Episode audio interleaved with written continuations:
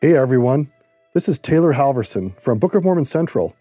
We've had a lot of requests to add our weekly Come Follow Me videos with myself and Tyler Griffin to our podcast. We are very excited to do this. However, just know that we use a lot of visuals in our videos. So if you ever want to see the visuals, check out Book of Mormon Central on YouTube. We hope you enjoy. My name's Xander Sturgill.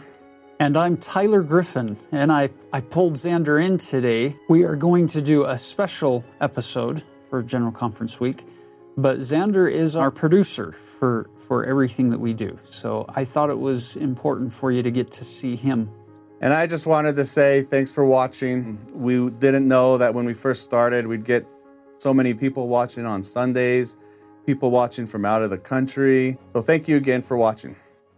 As we prepare for General Conference, uh, I wanted to take an opportunity to cover some stories from an overview perspective throughout the history of the scriptures, all of the scriptures. Uh, Here's the reason why. Whenever you go to a, an art museum, if they have a really big painting, in this case, I've, I've got a small uh, painting by Jorge Cocco. Do you ever watch people in a museum look at a painting like this? Do they usually do that? no, that would, that would be kind of weird. Usually people step back they look at the whole painting and they see they see the the combination and the blending of the colors and the, the various features of the painting. Then, when you've got that big picture in mind, then it's actually kind of fun occasionally to go up and look closer. So here you have two two perspectives. You have the big picture and then you have the the fine detail. We do this with scriptures and with the gospel stories and the gospel events through the history of time. Sometimes we spend the majority of our effort looking so closely at each scripture story in, in an analysis sort of way. We're analyzing, we're looking at the fine details. And then we go to the next story, and then the next story, and then the next story. So it's kind of like this perspective in the art museum. And it, it's wonderful. I'm not saying that's a bad thing, that's a good thing.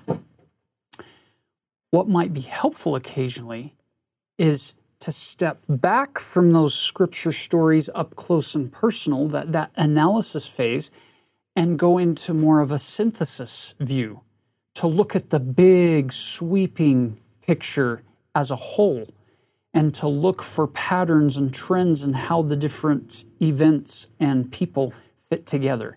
That's what we're going to try to do today as we look at seven dispensations of the gospel of Jesus Christ as defined by Joseph Smith and others, where they show these seven dispensation heads and what happened within each dispensation. Now, for many of you, this will be an absolute review. You, you already know all, if not most, of these uh, stories. But what we're trying to do is show how they all fit together, how they all tie in together to look for the hand of God, to then culminate in seeing that very hand of God through the history of time in the big picture, working in our lives, in our world, and in our church today, in the seventh or the last dispensation of the gospel. So, to begin, Let's analyze for a second. How does God usually make his, his desires known to people on the earth, his will? How, how, how does he communicate that traditionally based on our scriptural record? Does he usually stand in the, the clouds and shout to everybody at the same time? There have been a couple of occasions where everybody has heard the voice of God speaking at the same time, but that's an exception. The rule looks like this it's where God in the heavens chooses a, a chosen servant on the earth, parts the veil, reveals himself to that chosen servant. That servant sees things, experiences things, then the veil is closed up again, and that servant now goes forth not with faith, but with absolute knowledge when that servant says, I know that God lives, it's different. There's, a, there's an added level of authority and, and experience attached to that testimony. And the promise is that the Holy Ghost will accompany those words that are spoken to those who allow a place in their heart for that Holy Ghost to testify of what he is saying. As that prophet, that chosen servant, bears testimony, these people who hear that testimony, they, if they respond to that spirit, they become independent witnesses and they can go and share that testimony with others and say, I know that God lives. And then the human testimony chain can, can keep going outward and the gospel can spread. But it all comes down to, it all comes back to, rather, that person, that chosen servant, having been called of God, having special, uh, a special mission given to them, a divine commission, and it's that dispensation head that starts it all. Now, under this definition, who is our first prophet? As we now step back from all of the scriptures and take a big picture look at all of them Bible, including the Old and the New Testament, the Book of Mormon, the Doctrine and Covenants, the Pearl of Great Price.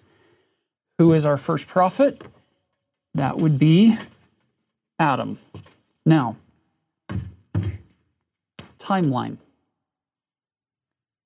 This is going to be where we, we kind of dump all of this synthesis view. The year is approximately, and again, these years are, are they're fuzzy. We don't know all of the exact time uh, stamps and all of the calendar systems. So we just, we're okay with using some rough estimates using our own Gregorian calendar today. Roughly 4000 BC, God opens up dispensation number one with the prophet named Adam. Now, Adam is a prophet because of all of his experiences with God. But have you noticed that Adam wasn't alone in the Garden of Eden? He had his wife by his side. The book of Moses in the Pearl of Great Price tells us that God married them in the, in the garden. They're a married couple. And Adam is not alone. Eve is there with all of these experiences. What does that mean? That means that when Adam bears testimony to his future posterity and tells them that he knows God lives, Eve, standing side by side with him, can bear the exact same testimony based on her experiences with God in the Garden of Eden. We put the focus on Adam as the, pro- the first prophet, but she is every bit as much a prophetess in that setting. Now, I don't know the reason for this, but it was decided long ago in a different place, and I wasn't part of those meetings, that we would put the focus on history. So you'll notice the scripture pages are filled with the masculine pronouns. I believe that the day will come when we will get to see and hear her story, and it will be told in in fullness someday. And it will be beautiful and it will be powerful in the shaping of everything that we're going to be talking about from this big picture view of not only the scriptures, but of the world. But for some reason, that story is being held in reserve for a different time, perhaps even a different place. I don't know. But we know it's there and it's having a major influence on what's happening here. Now, Adam and Eve come out of the garden, they enter mortality, and they begin having children. According to the book of Moses, they had had multiple children before Cain is born, but their children aren't listening to mom and dad. They're listening, they're hearkening to the adversary, to the devil, and it's breaking their heart. Finally, this son is born named Cain. And uh, Eve says, Now I have a son, a man child from the Lord. He, he's going to be righteous. We know that Cain starts out, he must have started out really good because he has open communication with God. He, he's talking openly and directly with God. Then who knows how many children later? It could have been the next one, it could have been down the road, we don't know. Another boy is born who, who becomes a target for Cain. How long did Cain hate that brother? The answer is as long as he was able. That's another bad joke. Uh, Cain and Abel become these this type and shadow for two sons of, of God. Both make an offering, a sacrifice. One of them offers a lamb whose blood was shed, who dies. The other doesn't offer anything to die. He just brings some fruit of the fields and offers it.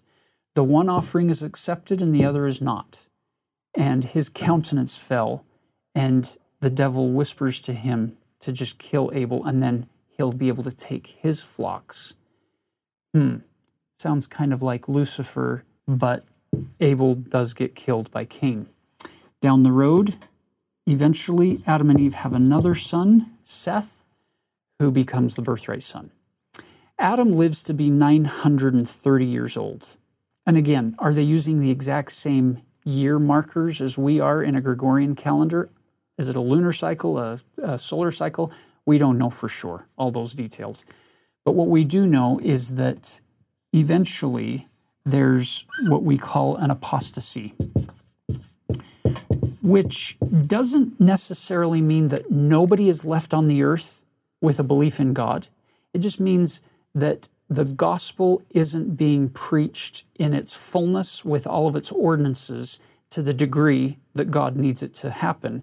So he opens a new dispensation, dispensation number two, in approximately, again, these are very approximate years, 3000 BC. And this prophet is Enoch. Now, Enoch is uh, our second dispensation head his assignment is quite fascinating because God calls him to be a prophet, and his first assignment is go into that wicked city and preach to them. If they don't repent, they're going to be destroyed. That's not a very popular uh, message to share.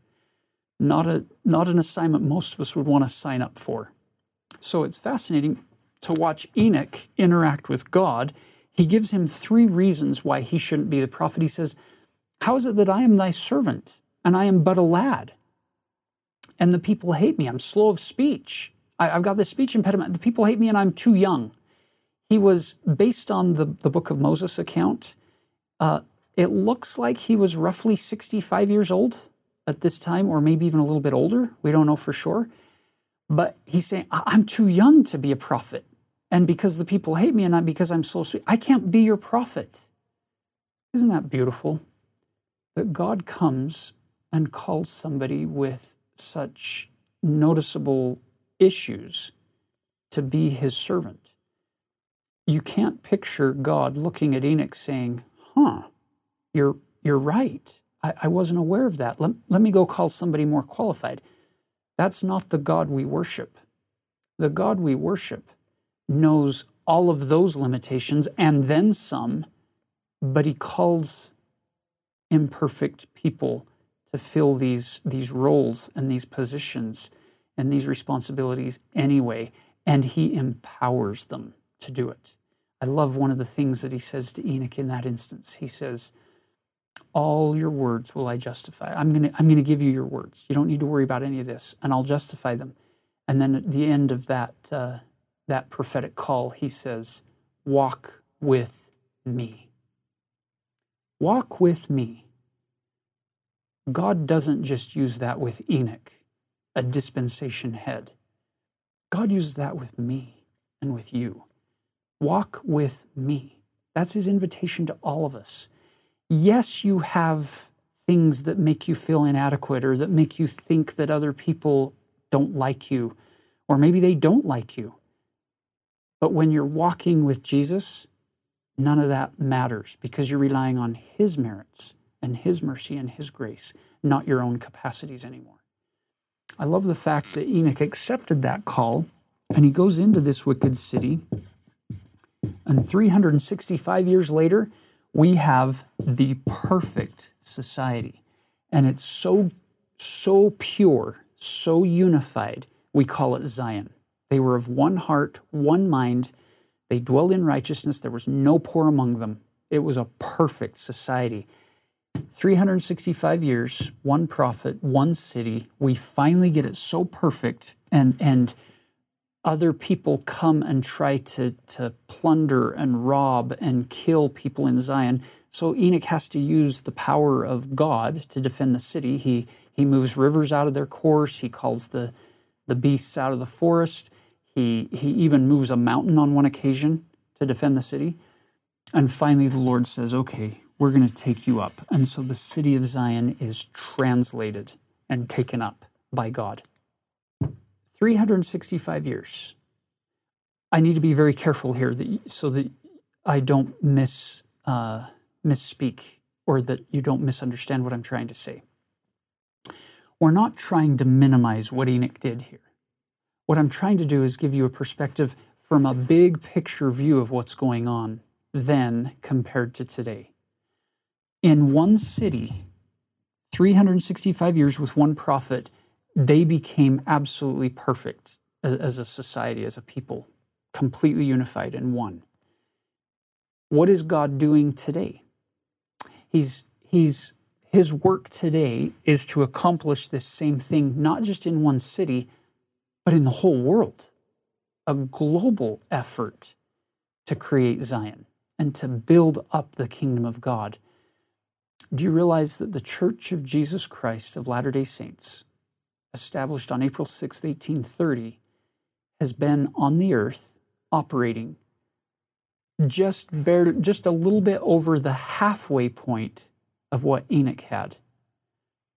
Is it any, any wonder that uh, the scriptural writers, especially Isaiah and others, looking forward to the latter days, said that God would perform a marvelous work and a wonder, something they'd never seen before. It's just marvelous to them. And, and they wonder, how is he able to do it in our day? Because what we're trying to accomplish collectively is what happened in one city, but now we're doing it globally. And it is marvelous and it is wonderful without taking anything away from what Enoch accomplished, because that's the standard that we're striving for is what he was able to accomplish. Well, what do you have left on the earth? You have a whole bunch of people who don't know the Lord. Ordinances of salvation in the gospel are not being performed openly and widely, and the, the work is not progressing the way it needs to. So God opens up dispensation number three. In approximately the year 2350, 2330, again, approximate dates, he calls a new man to stand at the head of that dispensation Noah. So Noah has three sons that are mentioned in the scriptures Shem, Japheth, and Ham. And they all have their wives, and Noah's wife as well. We, we know her name uh, is Joan, Joan of Arc. That was a bad joke. Don't write that down. That, that silly joke. We don't know his wife's name. So Shem, Japheth, and Ham and their wives. This is the eight people that Peter, even in the New Testament, talks about being saved on the ark in the flood. It's in this dispensation where you get the Tower of Babel. It's in this dispensation, the dispensation number three of Noah, where you get the Jaredites leaving the old world and coming to the new with Jared and his brother. So it's a minor dispensation that's begun that we now have in our Book of Mormon as the Book of Ether. But it's, once again, they would have looked to Noah as their dispensation head. It doesn't take long in this dispensation before we have an apostasy, especially with things happening around the Tower of Babel. So the need arises to open a new dispensation, call a new prophet to stand at the head of that dispensation. So let's just review here. Number one, Adam and Eve. Adam stands at the head of that dispensation based on our scriptural record. Number two, Enoch. Number three, Noah. Now we go to number four. So God parts the veil, calls a new prophet, dispensation number four. It's approximately 2000 BC, and that prophet's name is Abraham. His wife, Sarah. They are promised that they will have posterity bigger than the sands of the seashore and the stars of the heavens. And yet, he's 100 years old, she's 90, and she's childless. Uh, often, it seems, in the scripture, when we're looking at the synthesis of all the stories that have taken place through the history of, of the dispensations, it seems that God pushes people way, way beyond what they think is reasonable or even possible. In this case, possible. How could I how could I ever have a posterity that's that big when I don't even have one child and I'm 100 and my wife's 90? And God sends messengers to deliver the message that uh, your wife will conceive, she will bear a son. And at that point, she overhears and she kind of laughs, chuckles, and nine months later, a little baby's born, and they named him Laughter and Rejoicing, Isaac. So Isaac then becomes this the beginning of the fulfillment of this prophecy of the posterity of this father and mother of all the faithful for the rest of time. It's this family, this significant relationship right here they become known as the father and the mother of all the faithful, regardless of who your actual pedigree chart people are in your ancestry. When you enter the fold of God, when you enter into a covenant with God, you become the seed of Abraham and the, the children of Abraham and Sarah. You become a part of their family, even if you weren't before. It's, it's that family that was promised that all nations, kindreds, tongues, and people of the earth would be blessed through this covenant that God made with Abraham. Everybody now has claim on that, not just his, his direct line exclusively. So Isaac marries uh, Rebecca, who happens to be his cousin in the family tree. It's not really a family tree, it's more like a family shrub because they didn't branch out in their marriages back then. Abraham married his niece.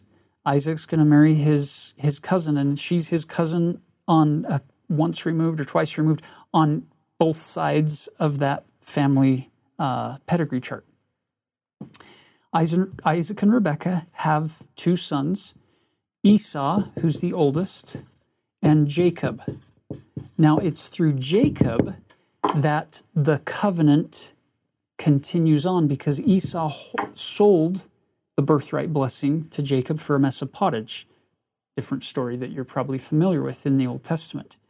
So Jacob, his name gets changed to Israel. Israel ends up marrying his cousin on both sides of the family structure, uh, Leah. And Leah's sister, her name is Rachel, these two and their handmaids become the mothers of the 12 tribes of Israel. So I'm going to diagram them up here. So you have 1, 2, 3, 4, 5, 6, 7, 8, 9, 10, 11, 12. Here are the 12 tribes of Israel, the 12 sons of Jacob you have the oldest down to the youngest Reuben, Simeon, Levi, Judah, Dan, Naphtali, Gad, Asher, Issachar, Zebulon, Joseph, Benjamin. Now, watch how this works. Leah was the first to have children, and she has the first four. Rachel's pretty frustrated with this because she's not able to conceive and bear any children. So she says to her husband, Here is my handmaid, Bilhah. Take her unto yourself as a concubine, which isn't illegal or inappropriate in their culture. She's not on the level as a wife, but it's it's all authorized by God. And any children that she has, then I'm going to claim them for my own. So Bilhah gives birth to Dan and Naphtali. Well, Leah hasn't been able to have more children in the interim, so she does the same thing. She says, Hey, here is my handmaid named Zilpah. Take her. And any children she has, I'm claiming. So Gad and Asher are born to Zilpah, at which point Leah is able to have two more children, Issachar and Zebulun. And then finally, at the very end, Rachel is able to give birth to Joseph and Benjamin. So you've already got this kind of this internal struggle within the family. And that leads us to the, the great stories towards the end of the book of Genesis regarding Joseph being the birthright son, the oldest son of Rachel. Reuben has lost the birthright because of some things he did, uh, very inappropriate uh, breaking of the law. And so the birthright seems to fall here. None of the brothers seem to like him, the older brothers. He's sold into Egypt. And that sets the stage for this incredible story of, of saving the house of Israel by Joseph and then bringing them down into Egypt. Now, Many of you have received patriarchal blessings where your lineage has been uh, declared. And it tells you which tribe you, you belong to, either directly by birth or by adoption. It's tied back into this whole story right here. These are the 12 tribes, the grandson of, Isaac, or of Abraham and Sarah. That's where it comes in. Now, Joseph down in Egypt had gotten married, and he had two sons, Manasseh and Ephraim. Manasseh is the, Manasseh is the oldest. So when Jacob comes down into Egypt with the rest of the family to be saved from that famine, and they've relocated now, he says to Joseph, his long lost birthright son, he says, I'm adopting your two sons. They're going to become mine. That's why Ephraim and Manasseh are considered sons of or tribes of Israel, is because Israel or Jacob is adopting them. So here he is near the end of his life. He asks Joseph to bring his two sons to him so he can give them their, their blessing. So Joseph places Manasseh, his father, who is, who is going blind, at his father's right knee, and Ephraim at the left knee. Old Jacob crosses his hands to then place them down on their heads this way. Joseph stops him, lifts up his hands, and says, No, father, Manasseh is the, the firstborn. He's the oldest. And Jacob says, I know Manasseh is the firstborn, but I see some things prophetically. He, he, he knows some things. And he says, Ephraim is the one who's going to be responsible for gathering and saving and bringing together all of my family, all of the house of Israel in the latter days. And Manasseh will be his number one assistant. So today, as we speak of the gathering of the house of Israel, the burden, the responsibility, the blessing of that gathering effort falls first on Ephraim's head and right beside him and jointly on Manasseh's head. Those two tribes together, it's their job to go and save all of the house of Israel, just like their father saved all of the house of Israel from the physical famine that was occurring in the land when they brought them into Egypt. So the same thing uh, plays out in our latter day gathering of the house of Israel with that responsibility being on these two tribes predominantly. The others all help as well. And it's not like these are the good ones and these are second rate. Everybody has different roles to fill. And part of the joy of living on this earth is discovering your role in the family called the house of Israel. And to keep those covenants and to move forward and to fulfill those different roles. Now, you'll notice we always talk about the 12 tribes of Israel. In reality, because we replaced one with two, you really have technically 13.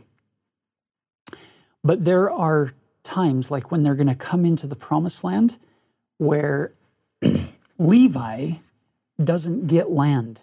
We only divide the land into 12 parts because Levi is the only tribe who holds the priesthood.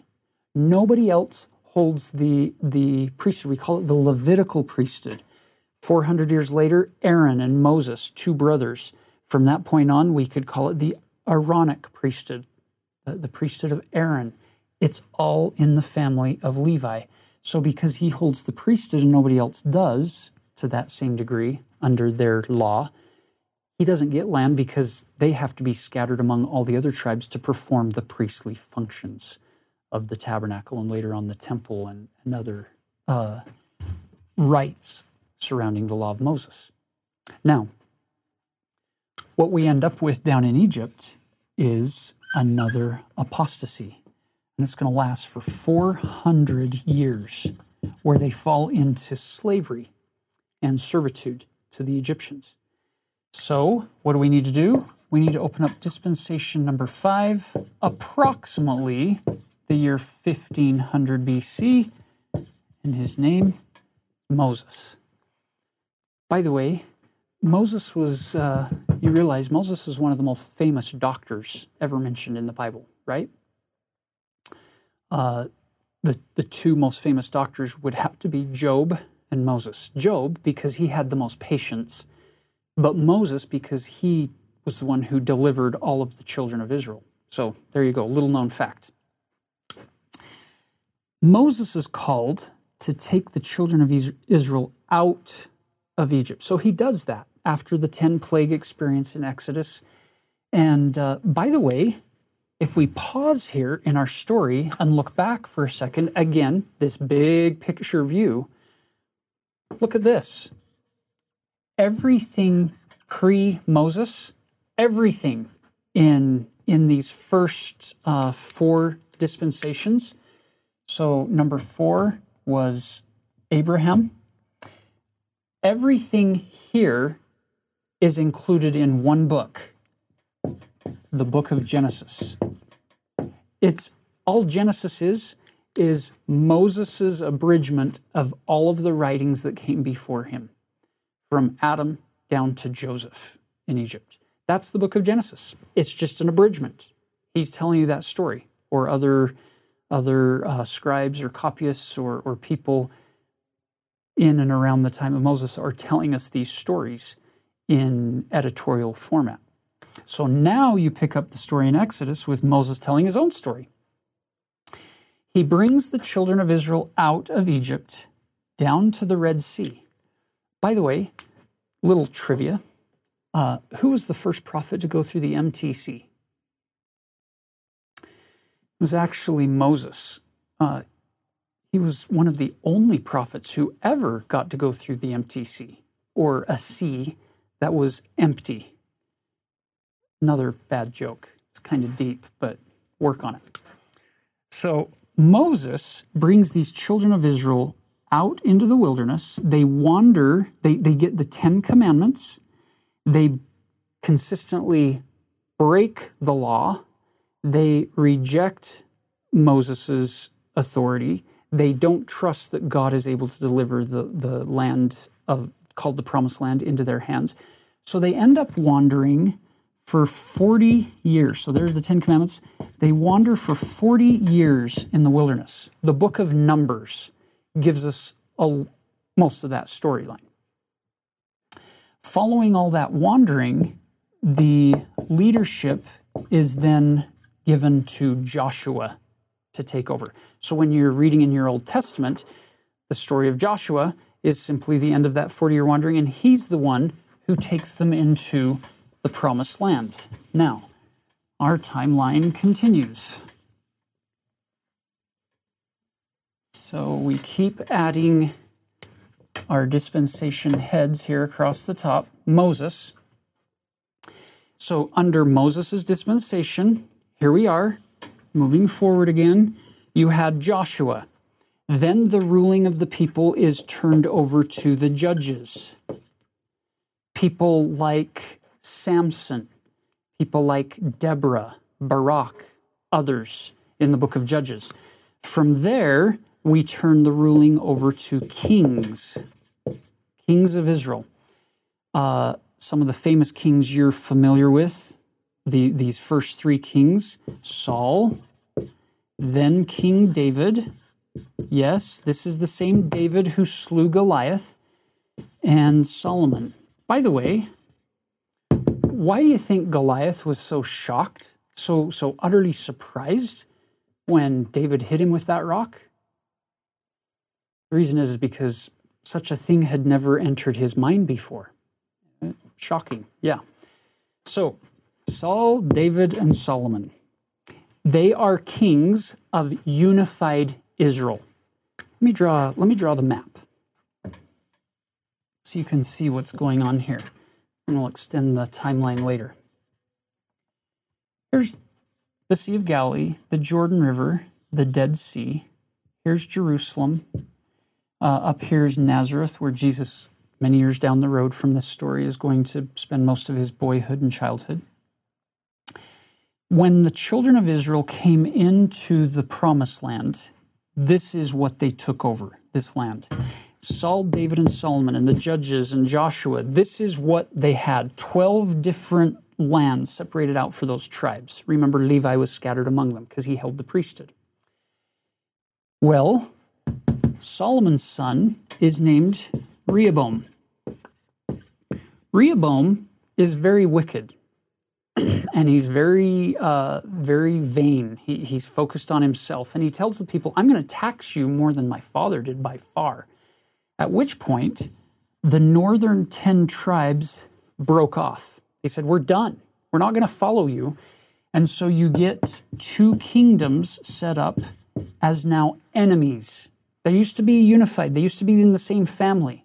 All of the tribes of Israel, they're now enemies. They break up and you get the kingdom of Israel on the north, and you get the kingdom called Judah on the south.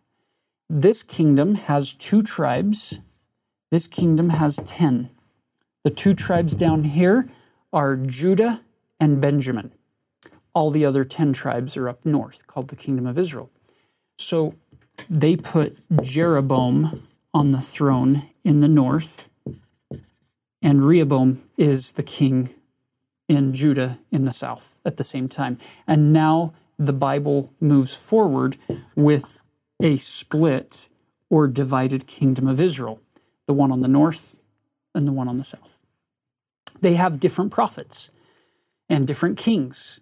They're at war, usually. They don't like each other.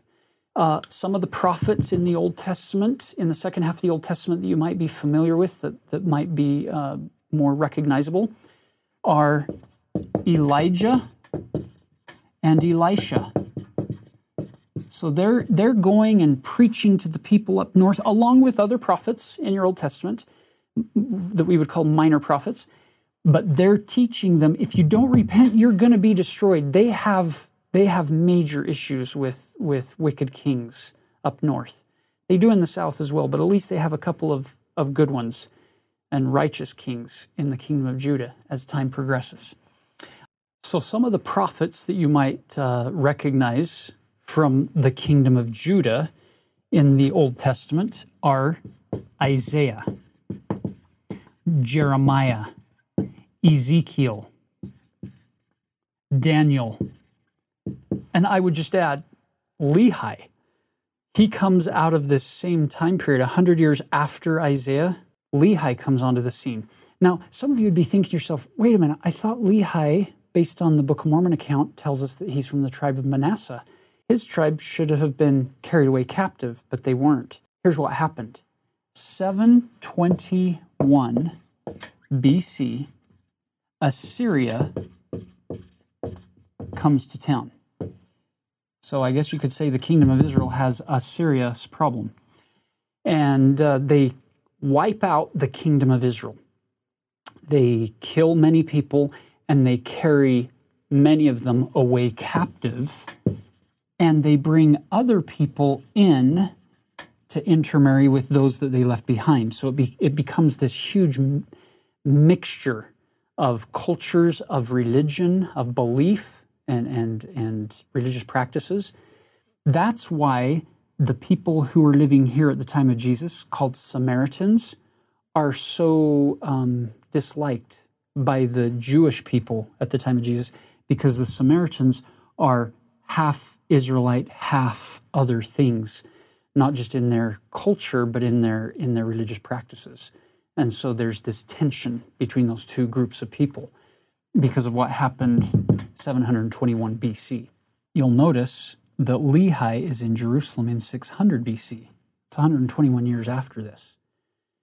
Uh, apparently, some of Lehi's ancestors, either his parents or grandparents or someone, moved south into the kingdom of Judah. Perhaps they believed the words of the prophet saying, if you don't repent, you're going to be destroyed. Assyria is going to come and wipe you out. And they did. So somebody had relocated down here to put Lehi and his family in a position to have the experiences that we read about in the Book of Mormon. Well, the same thing kind of happens to the people in the kingdom of Judah. In the year 600 BC, you have Babylon who comes to town shortly after that. So 600 BC is where Lehi picks up the story, and he's preaching to the people if you don't repent, you're going to be destroyed, which is the same thing Jeremiah has been telling them. And Ezekiel is out with the people who are uh, in in the beginning phases of exile. And Daniel's story is over in Babylon because in 587, 586 BC, Babylon finally succeeds in destroying the city, destroying the temple, killing many people, and carrying the, the rest of them captive into Babylon to the east. Now, our, our big picture synthesis continues looking at the, the story from a 10,000 foot level here. You're in Babylon, and in the five, 530s, uh, Persia comes to town and destroys the king of the Babylonians and takes over the empire and he actually sends the Jews back to Jerusalem. He finances the rebuilding of their temple. And you get those stories in the books of Ezra and Nehemiah, where we're rebuilding Jerusalem after the exile in Babylon. And then you get some more prophets preaching, and it culminates or it ends in 400 BC with our last prophet in the the Christian Old Testament called Malachi. He's the last one to write. Now you get a 400 year apostasy. So God has to open up dispensation number six, a new dispensation. And who does he send? His own son. He sends Jesus Christ to be the one to teach people about who God is, what God is like, what he wants for us to do and how we should act in order to, to build that covenant relationship with him. So Jesus now stands at the head of dispensation number six, which happens to be the most significant as far as what's going to happen and its effect on everybody because of his infinite atonement. But it's also by far the shortest dispensation of all of them that have come before. Because in approximately the year 34, when Jesus is about 33 years of age, he is crucified, leaving Peter in charge. Peter is then killed, probably in the early 60s, maybe 64 AD. Christian tradition says that he was crucified upside down because he didn't want to, to be crucified or die the exact same way as his master. He asked that they put it upside down. That's the tradition. Uh, then that leaves John in charge because James had already been killed previously Peter, James, then John. They tried killing John, but they couldn't because he had been given some promises that he would tarry until the Lord would come again. Now we enter the longest and most difficult phase of the Earth's history called the Great Apostasy. It's going to last for hundreds of years, uh, 1600, 1700 years, where we don't have people openly preaching a fullness of the gospel of Jesus Christ and performing those ordinances of the gospel, which now sets the stage for us today. We have this long growing renaissance where there's this rebirth, this coming to the light, and it's slowly turning on, and people are becoming more enlightened through those through those centuries leading up to the time when the seventh dispensation bursts onto the scene in the year 1820 in a grove that we now call sacred, where God the Father and his Son Jesus Christ come down to this fallen earth for the first time in our recorded canonized scripture. You get the Father and the Son coming together to, to introduce themselves to a person, in this case, the young Joseph. And uh, that opens the door for the dispensation of the fullness of times. Now, it's in our day where we pass that prophetic baton on to multiple prophets. Brigham Young being second, then John Taylor, on down until we get to our day where we have President Russell M. Nelson. And we have other members of the First Presidency and the Quorum of Twelve Apostles whom we sustain as prophets, seers, and revelators who are special witnesses, who have messages to share with the world. Now, you'll notice that the growth of the church was on a, uh, a geometric curve pattern until about the, the late 90s and 2000s when it started to level off a little bit with the invention of the internet. Things have become more interesting, more difficult where people can say anything they want and be portrayed as an expert or as a quote unquote prophet themselves. We live in an interesting age where things are happening. God is putting into place elements in the gospel of Jesus Christ through the prophets that we've had throughout time. But for those of us who are alive on the earth today, we can see it in our own lifetimes changes that have been made. It is an ongoing restoration. It is a living church. It's not a stagnant or, or robotic dead church where we have to rely on just the past.